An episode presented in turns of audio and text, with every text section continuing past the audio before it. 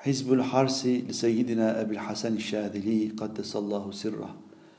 بسم الله الرحمن الرحيم.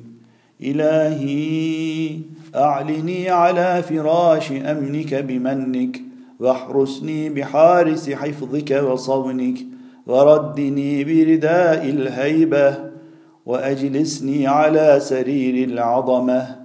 وتوجني بتاج البهاء وانشر علي لواء العز واملأ باطني خشية ورحمة وظاهري عظمة وهيبة ومكني ناصية كل جبار عنيد وشيطان مريد ونفس أمارة بالسوء واعصمني وأيدني في القول والعمل برحمتك يا أرحم الراحمين